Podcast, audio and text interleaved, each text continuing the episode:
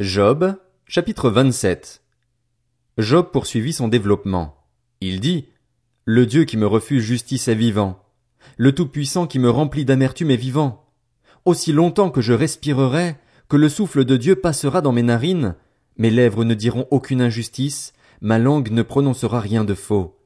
Je ne risque pas de vous donner raison. Jusqu'à mon dernier soupir je défendrai mon intégrité. Je suis agrippé à ma justice et je ne la lâcherai pas. Mon cœur ne me fait de reproches sur aucun jour de ma vie.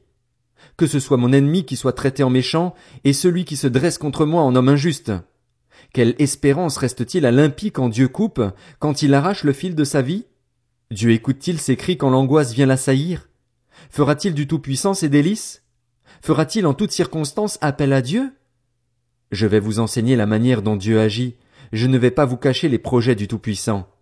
Vous en avez tous eu un aperçu. Pourquoi donc ces discours sans consistance? Voici la part que Dieu réserve aux méchants, l'héritage que l'homme violent reçoit du Tout-Puissant. S'il a de nombreux fils, ce sera pour l'épée, et ses rejetons manqueront de pain. Les survivants seront ensevelis par la mort sans que leurs veuves ne les pleurent. Il aura beau amasser l'argent comme la poussière, accumuler des vêtements comme de la boue, il les accumulera, mais c'est le juste qui les enfilera, c'est l'innocent qui jouira de son argent.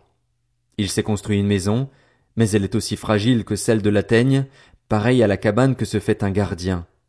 Il se couchera riche, mais ce n'est pas ainsi qu'il sera enseveli. Il ouvre les yeux et tout a disparu. Les terreurs le surprennent comme de l'eau, une tempête l'emporte en pleine nuit. Le vent d'Est le soulève et il s'en va, il est violemment arraché de l'endroit qu'il occupait.